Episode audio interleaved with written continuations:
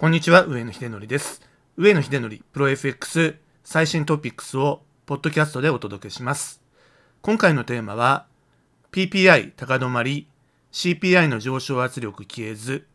ブラード総裁以外の初回0.5%利上げ派が増加するかということになります。FRB の利上げにあたってですね、やはり一番手がかりになるデータはですね、消費者物価指数 CPI ということなんですが、生産者物価指数もですね、非常に重要なので、PPI と言いますけれども、こちらが上流になりますね。生産者の物価指数が上がって、それが波及して消費者物価指数が上昇するということですね。ですから、メーカーの方の価格が、原価が上がって、そしてそれを消費者に転嫁することによって、消費者物価指数が上がると。まあ、こういう構造になってます。10日木曜日に発表になりました CPI はですね、皆さんご存知の通り、40年ぶりの高水準ということになってます。総合コアともですね、予想を上回ってます。コアというのはですね、変動の大きいエネルギーとか食品を除いたものになります。総合 CPI は予想が7.3%に対して結果7.5%ということですね。前回が7.0%ですから、さらにインフレが加速しているということです。コア CPI、エネルギーとか食品を除いたとしてもですね、前回5.5%が6.0%ということで、こちらもですね、0.5%分前回よりも上回っているということで、急激にインフレがですね、高まっているということがあります。同じ日ですね、この CPI の結果を見て、後で紹介するブラード、セントルイス連銀総裁が発言を行ったということになってます。さて、CPI の上流というふうに申し上げた PPI はですね、15日の火曜日に発表になってます。今回は前回よりも低下することが期待されていたんですけれども、総合コアともですね、前回とピタリ同じ数字になってしまいました。この PPI がですね、下がらないと CPI は下がらないというこういう構造にあるわけで、PPI の低下が見込まれていたものが前回と全く同じ数字であったということですね。PPI の方は9.7%、コア PPI の方は8.3%という結果です。PPI が減速してくれていればですね、次回の CPI もそれにつれてですね、低下するというような見通しになったかもしれないんですが、前回と同様の数字ということがありまして、まだ高止まりしてるんだなということですね。この異常なインフレはですね、早く抑え込まなければいけないということは、FRB だけじゃなくて、政府だけじゃなくて、国民すべてが同じ方向を向いているということですね。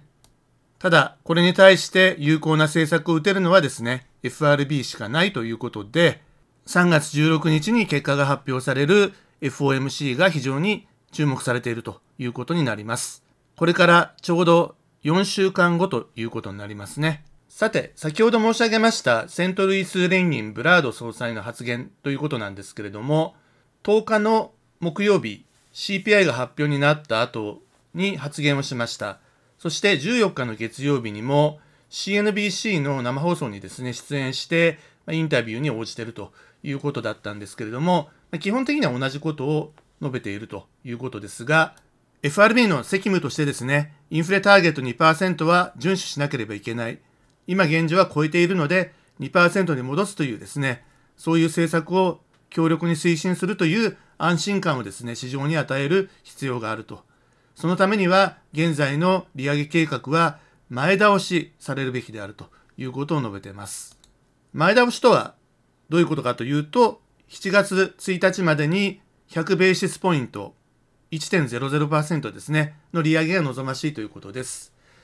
11日木曜日にはですね、3月に0.50%の利上げをして、5月、6月0.25ずつって、そういう言い方をしてたんですが、初回の利上げをですね、0.5%にするか0.25%にするかっていうのはですね、パウエル議長に委ねるというふうに、このインタビューでは答えてます。加えて、ここ結構重要なところなんですが、単に利上げだけでは効果がないんですね。2年前にパンデミックになって量的緩和をですね、即始めたということで、まだ現状も続いているわけですが、このおかげでですね、FRB のバランスシートはですね、4兆ドル規模から9兆ドル規模まで莫大に膨らんでしまっているということになってまして、これをですね、減らしていくということは、市中に出てるお金をですね、回収していくということになるわけですが、ですからまあ、金融引き締め、QT ということになるんですけれども、これはですね、米国債や MBS、住宅ローン担保証券の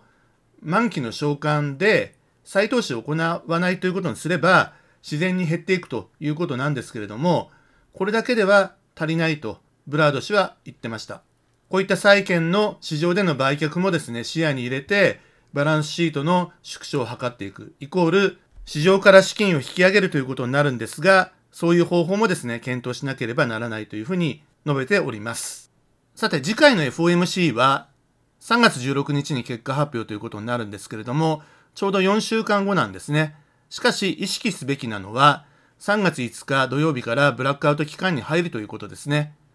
FOMC が開催される週の2週間前の土曜日から FOMC の関係者が金融政策に関する発言を公に行うことがですね、禁じられるブラックアウト期間に入ります。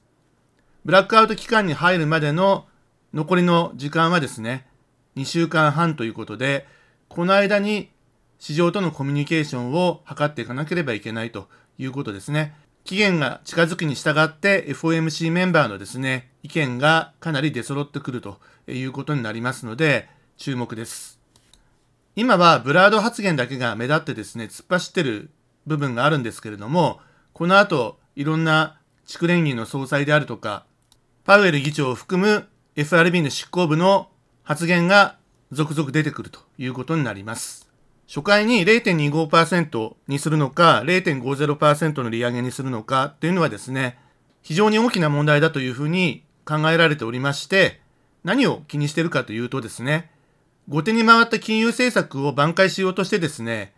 金融の引き締めを急ぎすぎるとオーバーキルというですね、懸念が出てくるということですね。オーバーキルというのは殺しすぎっていうことですけれども、つまり政策が効きすぎて景気後退を招いてしまう可能性がありまして、このさじ加減というのは非常に重要だということで、まあ、議論の的になってるわけですね。現状では、ブラード総裁が最もタカ派ということになってます。同じくタカ派のデイリー・サンフランシスコ連銀総裁は0.5%の大幅利上げには反対という立場ですね。あとは、タカ派の急先鋒であるジョージ・カンザスシティ連銀の総裁の発言なんかも待たれるということですが、FRB 執行部で唯一のタカ派であるウォラー理事の発言というのはですね、今週18日金曜日24時45分から予定されておりますので、まあ、これが一番直近としてはですね、注目ということが言えます。地区連銀の総裁以外の FRB 執行部7名定員なんですが、まあ、もちろんパウエル FRB 議長から始まるんですけれども、このうちの3名がまだ欠員状態ということになってます。実はもうすでにですね、上院の指名承認公聴会っていうのが終了してまして、あとは上院銀行委員会の採決待ちなんですけれども、これがですね、ちょっと滞っておりまして、共和党の反対があってですね、具体的にはラスキン副議長が過去の疑惑で資格に欠けるということが原因ということになってます。パウエル議長、ブレイナード副議長、ラスキン副議長、クック理事、ジェファーソン理事の5名をですね、一体で承認をするという流れで進んでいるんですが、ラスキンさんだけはですね、認められないという共和党の反対で議論が止まっているということになってますね。まあ、何が問題かというと、まあ1ヶ月あるので大丈夫だとは思うんですが、仮にですね、この承認の投票が遅れて可決されないと、また12名中3名欠員で9名で投票するという中で、そのうちの5名がタカ派という構成がですね、場合によっては決定内容に影響を与えてくるかもしれないということでですね、まあ、注目を集めているということになります。非常に歴史的な重大な決定をするわけですから、12名のフルメンバーで投票を行うべきであろうということですよね。今回3月16日の FOMC の結果は世界経済の行方に特に大きな影響を与えることは間違いないです。四半期に一度の経済見通しも発表になりまして、まあ、この中にはドットチャートも掲載されているので、FRB の政策がですね、よりはっきりと見えてくるはずです。オーバーキルを恐れてですね、腰の引けた政策になってしまうのか、それともですね、断固として過断な政策を打って出てくるのか、非常に大きな注目を集めるということですね。ちなみに市場ではですね、フェドウォッチツールご覧いただきたいんですけれども、私が今このお話をしている時点では0.50%の利上げはですね、57.9%が織り込み済みということになってます。この織り込みの数字というのはですね、これからの3月4日金曜日に米国雇用統計が発表になるんですが、ちょうどこの日までですね、FOMC のメンバーがですね、金融政策について話ができるのは、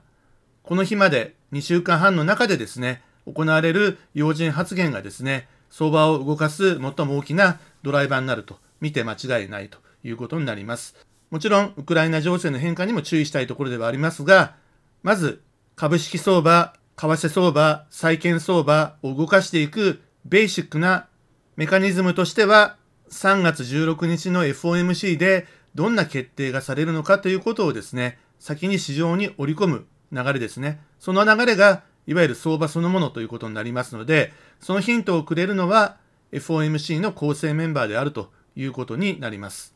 ということで、今後2週間半はですね、FOMC のメンバーである投票権を持つ要人の発言には最大限の注意を図っていきましょうということですね。具体的には事前に講演、まあ、発言のスケジュールというのをですね、チェックをしておきまして、その時間にはですね、ポジションをできるだけ持たないようにするとか、まあ大体がですね、深夜に行われることが多いので、25時以降とかですね、まあ朝見てみてびっくりっていうことが多いとは思うんですけれども、10日と14日のブラード・セントルイス連銀総裁の発言なんかはですね、完全にニューヨークタイムのですね、最もゴールデンタイムですね、ロンドンフィクシングの25時の以前にその発言内容が入ってきてるってことがありますので、まあ、そうしますとかなりですね、大きな私たちのそのトレードに影響を与えるということがありますので、え気をつけていきたいというふうに思っております。それでは引き続き頑張りましょう。